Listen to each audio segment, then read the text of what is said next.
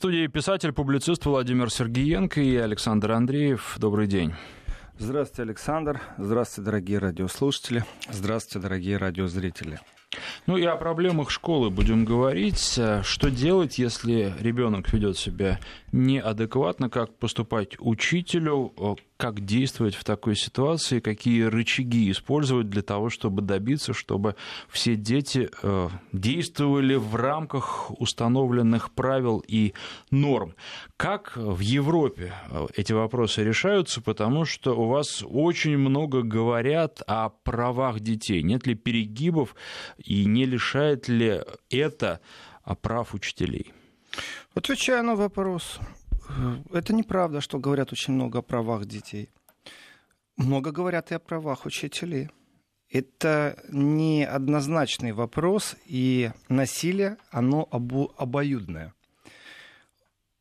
И правила, по которым существует общество, его, конечно, прописали. Но насколько оно выполняется, как оно есть, давайте поговорим поглубже немного.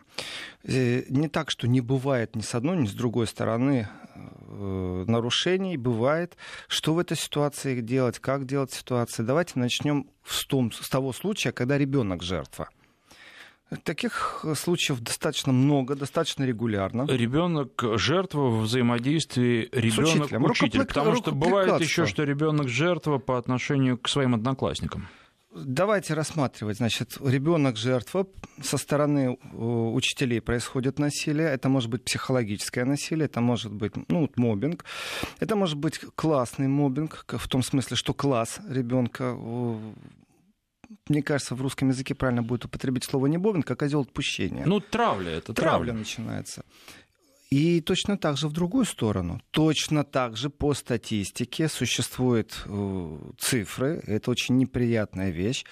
Э, в принципе, каждый второй учитель в Германии, вдумайтесь, каждый второй учитель Германии сказал, что во время своей карьеры подвергался психологическому или физическому насилию психологическому или физическому. То есть, когда учитель жертва, становится э, угрозы постоянно звучат, и жертва, которая тоже должна иметь определенные правила защиты. Поэтому давайте начнем с того, когда ребенок становится жертвой. Вот абсолютно недавно это произошло, очередной раз э, всплыло, учитель просто взял ребенка за голову и просто пару раз от доску трахнул головой. Вещь очень неприятная. Вот что может сделать в этот момент ребенок, что может сделать учитель. Здесь нельзя ссылаться на какие-то параграфы, которые есть, там школьный закон, не школьный закон. Жизнь есть жизнь, и она намного жестче иногда, чем нам кажется. И нам хотелось бы, чтобы все жили по букве закона, но не получается. Поэтому и в тюрьмах тут есть, поэтому и суды работают. А начинается все со школьной скамьи. Э, существует школьный закон, Школьный закон в Германии, например, он э, прописан земельно. Это значит, что каждая земля немного может вот какие-то свои такие э, внутренние особенности внести. Это не только относится к, э, к теме, когда выходные или когда не выходные, это относится и к финансированию, между прочим. Это один и тот же закон. Ну и к школьной форме, и ко много еще да, чему. Да, это один закон. Он прописан в каждой земле по-разному. И в этом же законе стоят параграфы, которые описывают взаимоотношения ученика с учителем, учителя с учеником. Э, значит так, глобально в Германии рукоприкладство запрещено. И даже прописано очень, не во всех, кстати. Вот э, в Нижней Саксонии прописано, в Берлине прописано, а в Баварии не прописано. Прям написано в законе. За уши и за волосы учитель не имеет права Э, дотрагиваться. То есть рукоприкладство даже в виде просто за ухо потянуть учитель не имеет права. А за шиворот может из класса вывести? Э, тоже нет. Это считается уже тоже рукоприкладство. Прописано, нет? Значит, прописано. Прописано наказание и прописано, что может сделать учитель. Значит, в учительском праве стоит, что он, в принципе, за систематические нарушения, за неадекватное поведение, за нарушение школьного порядка. Есть такое понятие школьный порядок, с которым любой желающий может ознакомиться. Это не значит, что в первом классе, э, в первый учебный день, это не 1 сентября, начинают вдруг рассказывать, какие правила в школе. Никто их не рассказывает, но они есть. И кому надо, тот, пожалуйста, может ознакомиться.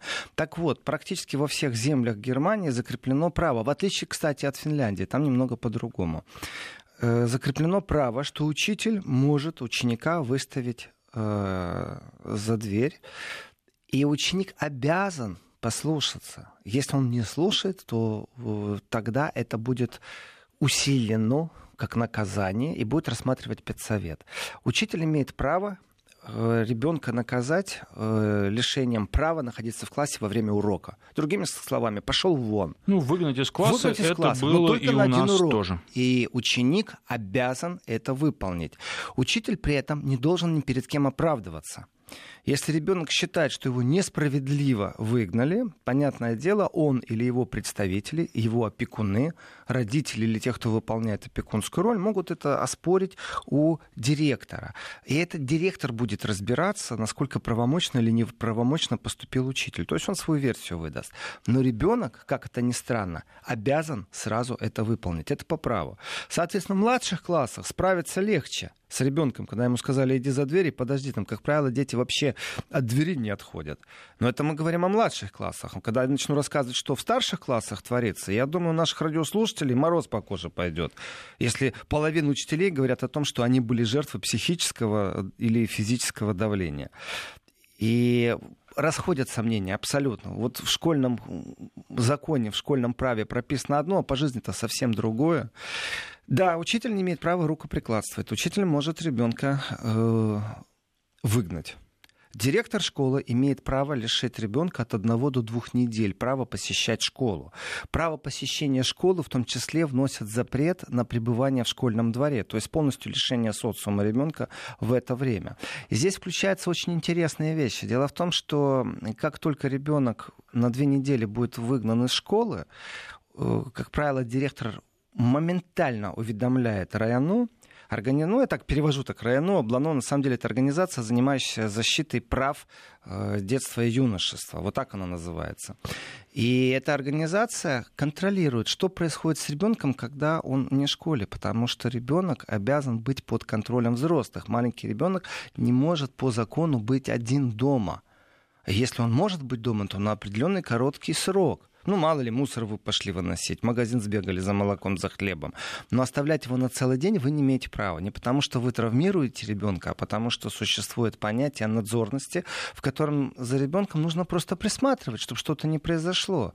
И если ребенок будет целый день один, то вы получите замечательное письмо из этой организации по защите детей, что вы нарушаете права, поэтому придите, отчитайтесь, а мы начинаем процесс рассматривания, соответствуете ли вы понятию опекун. То, ну, есть то это есть очень страшный момент. Фактически рычаги давления сводятся к экономическим. Родители либо должны платить за то, что кто-то остается с их да, ребенком, либо же. должны сами оставаться, что опять Тогда же бьет по их карману. Выходит. Конечно, бьет по карману это раз. Во-вторых, нарушил, поумничал что-то. Ну, как правило, бабушки, дедушки выручают, давайте тоже так по-человечески.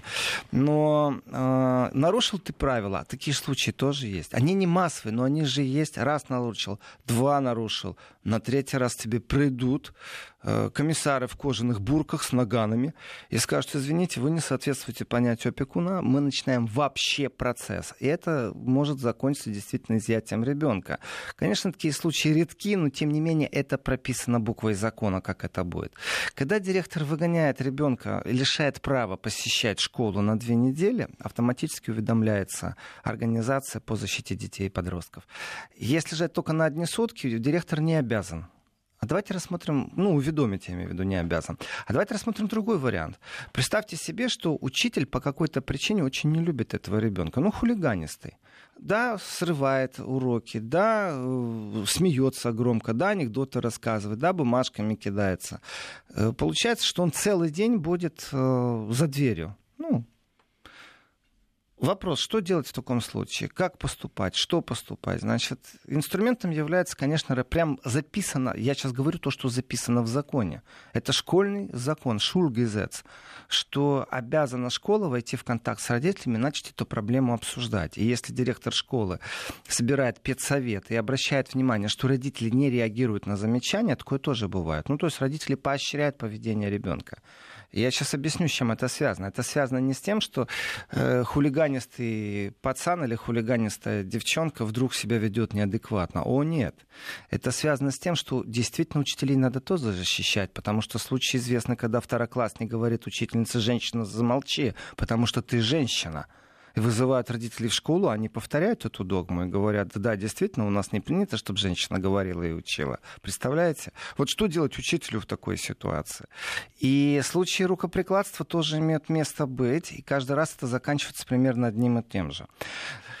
Э, один из таких известных случаев вот совсем недавно, прям в прошлом месяце 30-10 это произошло публика, публикации были в том числе и в таких крупных СМИ, то есть не прошло это молча. И это очень радует, когда общество начинает говорить о проблеме в школе. Как поступать, как защищать одну сторону и другую сторону. Потому что если не защищать другую сторону, поверьте мне, они подростками становятся, и учителя тоже себя чувствуют в опасности. И защиты здесь нет. И учитель после того, как получив много претензий с, э, с родительской стороны о том, что он надругается над детьми, орет, э, не только подзатыльники дает, что запрещено, не только за уши тягает, но и, в принципе, может так, огреть по полной. Э, сам на себя пошел, это называется прийти с повинной сам на себя наложил расследование поступков. Почему? Потому что он отрицает. Он считает, что полиция должна провести все мероприятия. И в данном случае единственный, кто может помочь родителям или учителю в конфликтной ситуации, конечно же, прокуратура. Но для того, чтобы она начала какие-то действия, кто-то должен быть истцом, кто-то должен написать это заявление. В данном случае ученики стали говорить э, один, второй, третий, родители между собой соединились, стали разговаривать контактировать, и выяснилось, что жертв много. Все жалуются, что он ходит и оплеухи раздает.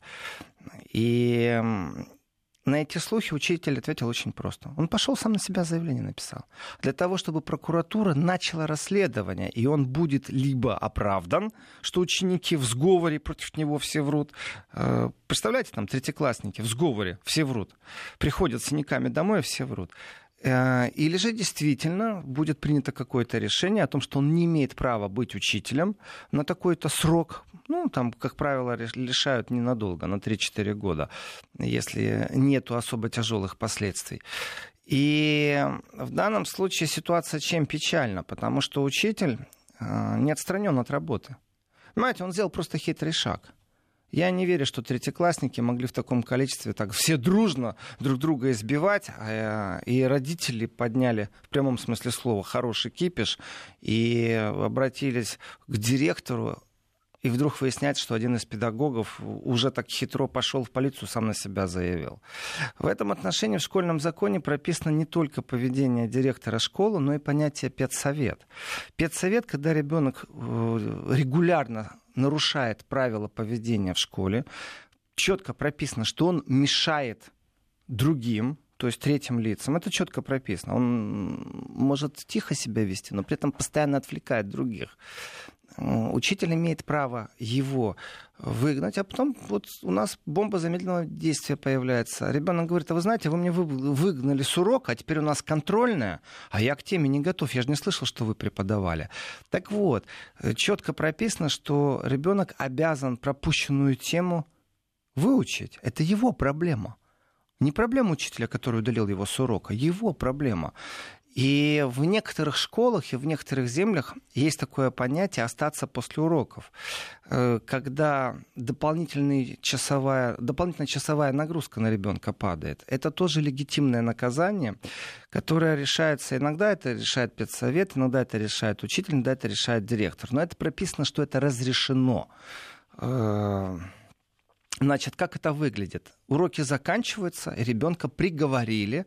Вот вдумайтесь, это дословный перевод, приговорили к тому, что он должен 20 минут сидеть э, дополнительно в классе. То есть уже класс пустой, а он сидит. Ну, если это продленка, то, понятное дело, все играют. Там никто не учится на продленке, а если учится, это очень короткий процесс. Домашние задания не делают? Ну, делают, но прописано, сколько времени ребенок имеет право делать домашнее задание, сколько он должен социально развиваться. То есть социальные игры, в этом настольные игры, бегалки, жмурки, догонялки, я не знаю, все что угодно, салки.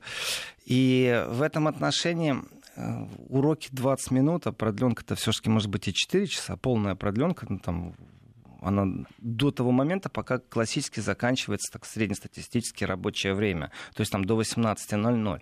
И вот все уже ушли играть, а ребенок будет сидеть в классе один. Это его наказание. Это не значит, что он в этот момент сейчас учится. Когда дети немного постарше, опять же прописано, что учителя могут приговорить к тому, что он второй раз проходит урок. То есть он все, что он пропустил, учитель повторяет, но решение остается за учителем. Это не прописано, что вот ты обязан этому ребенку обязательно рассказать то, что он пропустил, потому что его выгнал. Нет, есть у тебя желание, можешь это сделать. Нету желания, просто он сидит в классе. Если он игнорирует по какой-то причине это наказание, начинает скандалить, учитель не имеет права его насильно удерживать в классе. Учитель должен пойти и доложить сложившуюся ситуацию директору. И директор будет принимать решение, собирает ли он педсовет и вызывает родителей. Потому что педсовет вещь какая? Это первый шаг к исключению школы, что является вещью достаточно неприятной. Почему? Потому что э, Раз две недели ты прогулял, два прогулял две недели. Э, ну, опять же, вот как вы, Александр, спросили, бьет ли по карману? Конечно, бьет, потому что ребенок должен быть поднадзорный до определенного возраста. А потом говорят, вы больше вот в нашей школе не учитесь. Все, мы приняли решение, вы не соблюдаете правила. И тогда организация по защите ребенка, ну, юношества и подростков, значит, эта организация принимает, обязана присутствовать уже в игре. Почему? Потому что существует закон, в котором ребенок обязан получить среднее образование. И родители обязаны, это закон, сделать все возможное, чтобы он посещал школу в таком случае. Если родители это не делают, они нарушают свой закон об опеке. Это значит, что их могут лишить, опять же, прав. Это вот такие сильные крайности. И приходят вот эти социальные работники, которые разговаривают с родителями, смотрят, ну мало ли, может это э, нужно отправлять в школу для уголовников, а может для людей с отклонениями психиатрическими. И родители не увидели, никто не увидел, что эти отклонения есть. И здесь должна быть рука профессионала с точки зрения медицины, с точки зрения детской психологии. И э, исключение школы чем неудобно? Тем, что, как правило, школа находится вблизи дома. Если взять по процентности, сколько людей посещают те элитные школы, которые находятся очень далеко от места, это проценты, это единицы. Как правило, возле дома. Если тебя исключили в этой школе, учреждение по защите и подростков и детей обязана предоставить другое место для обучения. И здесь очень много факторов. Дело не в том, что на час больше ехать. Вы знаете, в провинции иногда это бывает и два с половиной часа, потому что автобус, который ездит по кругу с петлями и под каждым столбом колесо поднимает, то есть остановки каждые 10 минут, он собирает всю провинцию, идет, везет в эту сельскую школу то другая сельская школа действительно может быть очень на большом удалении, а вы обязаны чтобы смотреть и контролировать, чтобы ваш ребенок был в школе. Это безумно неприятный момент. И в городе то же самое. Большая разница 20 минут или полтора часа добираться. И по районам, вы знаете, неблагополучность районов и кварталов открытым текстом. Есть гетто-кварталы, в которых учителя боятся в школу ходить, потому что охрану приходится нанимать, э, потому что ученики вооруженные приходят.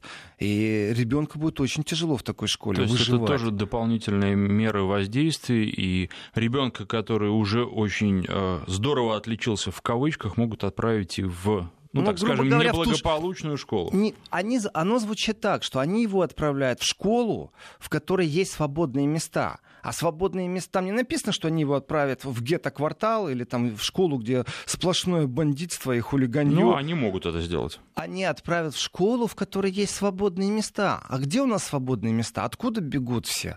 Именно из таких школ, которые хуже всего. И ты вот как бы социально скатываешься вниз. Есть родители, которым глубоко наплевать на это. Понимаете, вот эта дорожка прокатана.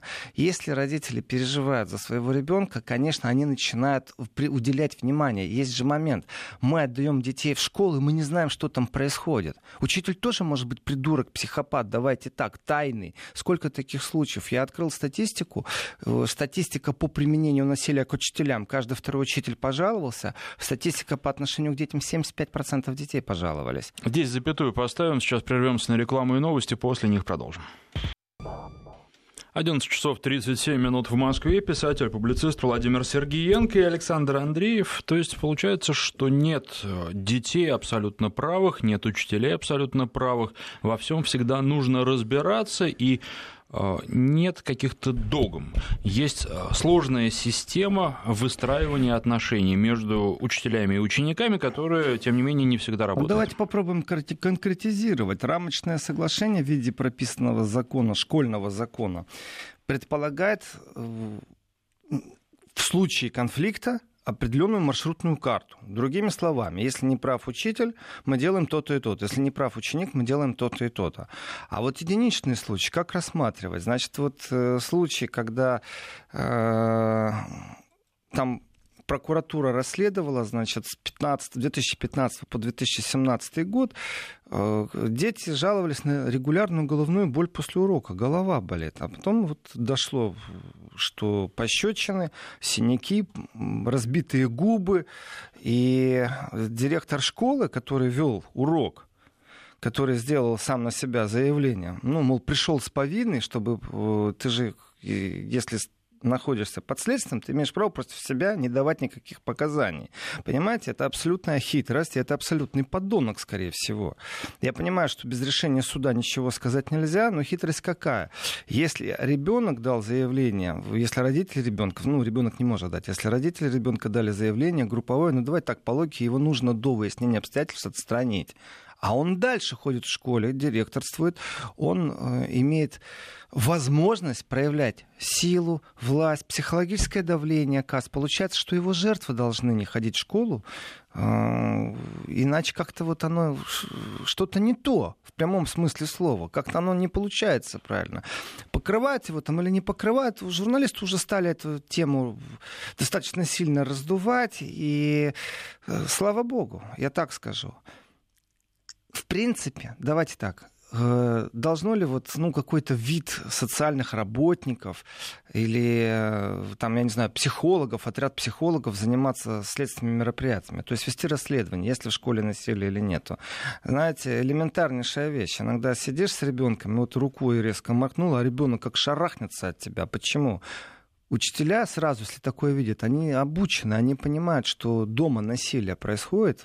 Вот ребенок и дернулся. Он ожидает удара, скомкался весь, сжался ребенок. Что должен учитель сделать? Учитель должен сообщить соответствующую инстанцию. Теперь другой вариант. Ребенок абсолютно живет в тепличных нормальных условиях, нормальная семья, приходит домой, вы случайно, ну мало ли у вас, что вот резко дернулись вы, и вы видите, что у вас ребенок сжался в секунду. Вы спрашиваете, что случилось? Нет, ничего. Чего ты дернулся? Нет, ничего. И ребенок не сообщает. Почему? Потому что атмосфера школьного давления, школьного мобинга со стороны учеников, со стороны учителя может быть настолько сильна, что ребенок боится рассказать правду. Э, вот кто должен вести следственные мероприятия? Кто должен надзорно э, присутствовать в жизни школы, в жизни ребенка. Понимаете, вот есть четкие правила. Насилие недопустимо ни с одной, ни с другой стороны. У учителя есть инструмент. Ребенок себя ведет неправильно на уроке, он его может выставить за дверь. Ребенок не слушается, собираем педсовет, вызываем родителей, объясняем родителей. Ребенок дальше не слушается, запрещаем ему появляться на школьном дворе. Запретили появляться ему на школьном дворе, в школе во время уроков. Нарушил он это правило, вызывают полицию. Полиция элементарнейшим образом берет ребенка, и в зависимости от своего личного настроения, от того, насколько будет серьезный разговор с директором или насколько ребенок, скажем так, запущен, примет решение, везет его домой и вручает первичный акт о том, что происходит нарушение, потому что это связано вообще с насилием. Есть такая штука, когда человек не имеет права там, приближаться к другому человеку на 200 метров. Решение суда. Приблизился, все, ты нарушил решение суда. Ну вот муж с женой разводятся, например. Есть подозрение, что в семье существует насилие. Она его бьет или он ее бьет. Разницы нет а, и постановление суда, что он не имеет права находиться на территории и не подходить ближе там, какого-то расстояния. Вот точно так же территория школы, э, она прописана, что к ней подходить нельзя, например, на 50 метров. Подошел, ты нарушил предписание, а это уже все. Это уже вот дорога туда, в уголовный кодекс, в полицию, там все будет разбираться. Понятно, постоянно при присутствии Югентамта, ну, в смысле вот организации, защищающие права юношества детей, молодежи, подростков. Значит, и в этом отношении не насилие, которое прописано, это не значит, что его его нет. Если вы поговорите с учителем, почему он это сделал или еще как-то, э, я вам приведу простой пример. Есть э, кадры э, в интернете, они есть, это связано с Америкой Ну, я понимаю, что Америка не еврозона, к Европе не имеет отношения, но очень интересный момент, потому что э, учитель просто избил ученика. Избил конкретно. И на кадрах видно, что прям идет кулачный бой. Настоящий, при том учитель в такой боксерской настоящей стойке. А ребенок, ну, 13 лет, я не знаю, вас сколько ему оценить, там, 14-13, не больше. И, в общем, в этом бою выигрывает учитель. Понимаете? И самое что удивительное, когда начался суд, то есть дошло дело до полиции, есть видеосъемка, значит, происшествия, вдруг учителя стали проявлять солидарность с этим учителем. И чтобы собрать кауцион, был, э, кауцион, я говорю, залог залог, чтобы собрать на то, чтобы его не до решения суда, чтобы он не был в тюрьме, чтобы он был на свободе, значит, залоговая сумма была 50 тысяч долларов в секунду собрал 174, в три раза больше. 174 тысячи долларов собрал. Почему? Да потому что солидарность включилась, потому что некоторые э, 13-летние настолько опасны. Понимаете, вот здесь вот нужно понимать, учителя, они находятся вот в этих рамках. Нарушил рамки, мы знаем, как действовать. А вот что делать учителю, это другая тема. Э, очень нелегкая тема. Э, агрессия со стороны учеников, которая, как правило, имеет корни к окружению, всего лишь навсего. Семейное, уличное окружение, тоже школьное, знаете, вот такая фраза, там, неблагополучная семья, а неблагополучный район, а неблагополучная школа, а неблагополучное телевидение, а неблагополучная интернет-игра. У нас очень много факторов, которые влияют на развитие личности.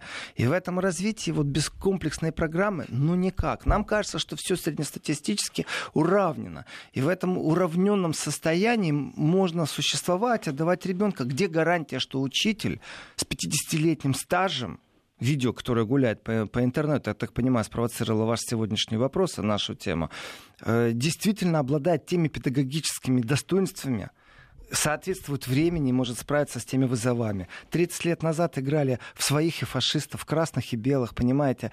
Э, а сегодня в компьютерные игры они уже могут совсем к другому подвести ребенка. Психологическое образование уже другого уровня, как с ну, новыми а, кстати, вызовами вот работать. Вы несколько раз употребили слово «видео». Ведется ли в немецких, в европейских школах видеофиксация того, что происходит на уроках и в коридорах? Значит, Э, нет, не ведется по многим причинам. А сейчас Пэбэп, да. об этом через несколько секунд. Вести ФМ. По каким причинам? По многим причинам. Значит, теоретически э, в видеонаблюдение можно вести практически во всех местах, кроме э, приват-сферы, то есть кроме туалетов. В туалетах нельзя вести наблюдение. А в коридорах можно, и это может быть связано с чем угодно, с безопасностью, с борьбой терроризма, ну, все, что хотите. Я не знаю, э, почему, но в немецком обществе родители против того, притом это глобально. Это не то, что там вот в моей школе, или школы, которые моих друзей. Это глобальное восприятие, что мы не хотим, потому что может произойти утечка кадров.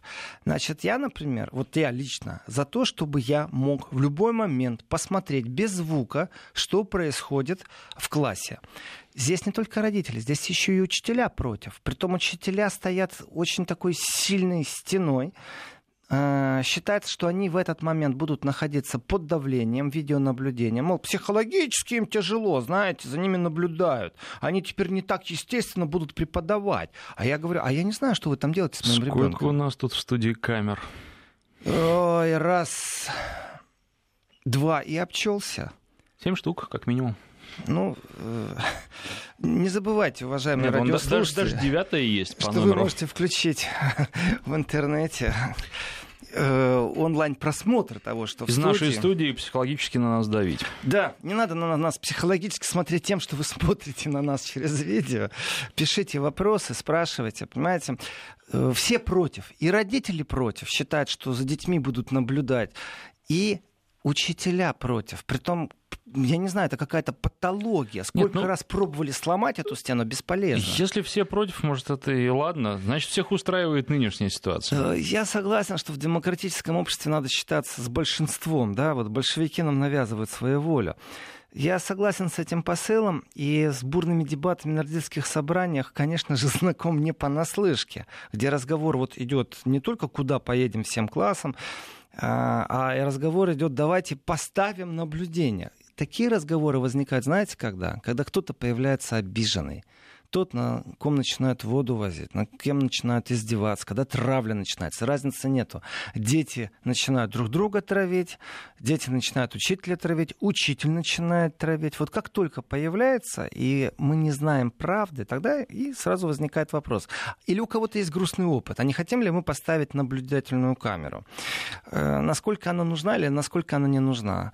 Давайте простая вещь. Давайте так, вот по-честному. Хорошо, в классе присутствует учитель, он гарантированно законом должен наблюдать за дисциплиной и в этот момент еще и преподавать, давать знания. То есть дети у вас находятся сейчас поднадзорно. Но когда у вас перемена, и ребенок покидает классную комнату, а учитель идет туда, в преподавательскую, то расскажите мне, почему в коридорах нельзя иметь? Там же как раз именно на переменах творится черти что. А, дискуссии длинные, долгие, жаркие, но абсолютно никуда не ведущие, потому что нет глобального регулятора, все это вот по коридорному слежению, сколько раз голосовали, ну, я не знаю, знаете, два-три человека было за то, чтобы устанавливать камеры с доступом внешним, чтобы я мог с приложения, вон, с телефона зайти посмотреть, а все остальные против, личная сфера. А, ну, не знаю, может в будущем что-то изменится, пока, но вот так. Но я возвращаюсь к теме насилия. Значит, э, вот представьте себе, вот этот вот хитрый учитель, который пошел сам на себя, сделал заявление. Это, я вам говорю, событие месячной давности в Германии. Значит, уже известно, что за последние там, два года около 20 человек от него пострадали. Вдумайтесь, только сейчас следствие, а два года от него кто-то страдал. Э, да, были такие случаи, когда ребенок чувствует, что его атакуют, над ним издеваются. В классе, а учителя этому способствуют по какой-то причине. А учителя делают вид, что это не их проблема, что они, мол, не знают, что происходит. Родители сходят с ума, не знают, что в этот момент делать. На самом деле э, ответственность в школе максимальную несет директор за то, что в школе творится. Если директор не может справиться с этой задачей, значит, ему там не место, он не профессионал. Откуда директор должен это знать? Это жалоба родителей, это взаимодействие с классным руководителем. И в школьном законе это прописано как директор должен реагировать, когда поступают сигналы о травле. Если этот сигнал, разницы нет, исходит от жертвы в сторону учителя или одноклассников, что должен сделать в этот момент директор? Э, как, как один из крайних способов, конечно же, это присутствие самого директора на спорных участках, то есть, ну вот во время уроков где-то происходит. Но, как правило, директора не любят этого делать. И директора берут под защиту своих учителей. И вот эта вот атмосфера в школе, когда жертва, э, вот она есть, а ничего сделать не может, заканчивается понятно. Я думаю, во всем мире это одинаково, что родители просто забирают из этой школы. Те единичные случаи, когда непосредственно было рукоприкладство, вот непосредственно вывели и дали по голове да, ребенку, это недопустимо. Это недопустимо по многим причинам. Понимаете, дело не в том, что у ребенка комплекс развивается. Дело не в том, что взрослый может так ударить, что навредит, ну, действительно посильному. Какой бы ребенок бешеный не был, какой бы он был неуправляемый, для того это и есть система педагогики, система образования, в которой учителю дают определенные знания, как себя вести в данной ситуации. И если он чувствует, что он с этим не справляется в меру индивидуальных особенностей ребенка, то он прибегает к помощи. Вы знаете, как в игре этой колесо фортуны крутишь, угадываешь, там слово не можешь угадать, давайте обратимся к помощи зала. Следующий шаг – педсовет, следующий шаг – педсовет совместно с организацией, защищающей права э, детей. Следующий шаг – пошло, все, перевод в другую школу, до свидания. Ты мешаешь другим, понимаете? Вот самый главный принцип, что ты мешаешь другим из-за того, что ты себя так ведешь, ты мешаешь. Все, не имеет права учитель рукоприкладствовать. Это не есть оправдание, что он мне вывел там еще что-то. Но я вас сейчас очень удивлю. Прям черно на белом я нашел. В разных местах это разные параграфы, то 53, то там 72, там по-разному. Оказывается, учитель имеет право на рукоприкладство. Я это нашел, я полностью согласен, потому что я выдергиваю сейчас из контекста. Знаете, как есть журналисты, профессионалы, а есть журналюги, которые выдергивают из контекста, а потом начинают лайки собирать там, или повышают квоты своих газет, своих радиопередач. Вот так вот из контекста можно вырвать и сказать, в Германии разрешено рукоприкладство. На самом деле не рукоприкладство разрешено, а написано, что это допустимо. Самооборона? Абсолютно правильно. Когда самооборона, учитель имеет право это делать. И здесь все очень просто. Знаете, это не Трамп, который доказывает, что сотрудники Трампа доказывают, что же ассистентка, да, вырывающая микрофон, что он специально ее вот все это устроил, чтобы ее погладить сексуальное домогательство. Ну, смешно, противно, дешево, да. Ну, это заокеанские игры. А у нас э, здесь все очень просто. Если учитель чувствует что ему грозит угроза, ну, опасность существует, э, что есть опасность для жизни, конечно, он имеет право себя защищать. И здесь будет действовать только уголовный кодекс, а не школьное право. Его как учителя не будут за это наказывать. Превысил ты меры самообороны, значит, ты их превысил. Он в тебя плюнул, а ты ему стулом по голове, да? Замечательно. Нет, конечно. С точки зрения обороны, конечно же, кадров хватает и историй хватает. Вот очередная история, это начало этого года было 23 января, плюс-минус, давайте так, там плюс-минус. Я могу ошибаться в датах. А суд был как раз вот э, месяц назад. Эм, одному из хулиганствующих подростков не понравилось. Он с мамой пришел в школу, между прочим. История вообще жуть. Это не история, а жуть. Ему не понравилось, как э, его одношкольник смотрит на его маму, поэтому он ему ножом ударил по, по горлу. В общем, он убил одношкольника. Э, был суд вот сейчас. Родители жертвы орали в суде очень эмоционально все это происходило. Почему? Потому что суд признал не убийство, а нанесение телесных повреждений, повлекших за собой смерть. Это совсем другая статья. Ему дали 6 лет, это значит, что, скорее всего, при хорошем поведении через 3 года он будет, э, ну, как минимум в открытой тюрьме э, или вообще на свободе. Ну, если при, при хорошем поведении. При плохом, понятно, полный срок. Соразмеримо ли это с потерей родителей ребенка, с человеческой жизнью? Ну, вот суд так решил, что я могу сказать? Э, это Дюссельдорфский высокий суд постановил, и, конечно, ситуация, ну, скажем так, подталкивает к размышлениям на определенную тему. Изначально, как так получилось, что на территории школы было холодное оружие? Э, где контроль? Так вот, есть школы, в которых вообще никакого контроля нет, а есть школы, где охрана стоит, и никто не может с этим справиться. Когда 13-летний, не 14-летнее уголовное право, там ответственность повышения начинается с 14 лет, вот есть школы, в которых они четко знают, после 14 мне нужно себя менее э, агрессивно вести, потому что будет другая ответственность. А до 14 они мне вообще ничего не сделают. Вообще ничего не сделают. А вот, кстати, охрана стоит в тех школах, из которых все бегут, или в тех да, школах, из да. которых, в которые все хотят попасть? Ну, в элитных школах тоже есть охрана, конечно, в частных платных школах по крайней мере, ну, она присутствует так, видимо-невидимо. А вот эти вот рамки, как в аэропорту э, металлодетекторы, они именно в этих неблагополучных школах, и справиться с этим, ну, невозможно. Представляете, вот эти вот шакалята, по-другому не могу сказать. Это реально городские шакалы. Они не принимают э, жизнь социума. Учителя боятся там в школу ходить. Вот здесь большая разница, что такое статус учителя, насколько он государством защищен, какая у него зарплата, выслуга лет. Это же практически везде есть такие начисления за выслугу лет. Ну, давайте так, когда учитель идет э, на работу, вот одно дело показывать малыша, а совсем другое, когда это не малыш, когда это подросток, очень агрессивный подросток, еще объединенный в банду. И здесь не только психологический мобинг учителя, здесь конкретно угрозы. Учитель что может делать? Пойти к директору? Ну, ты сходи к директору, пожалуйся на что? На свою тяжелую жизнь?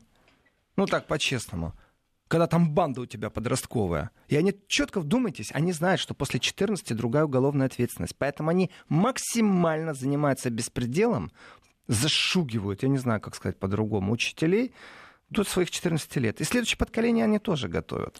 Писатель-публицист Владимир Сергеенко. Мы вернемся в следующем часе.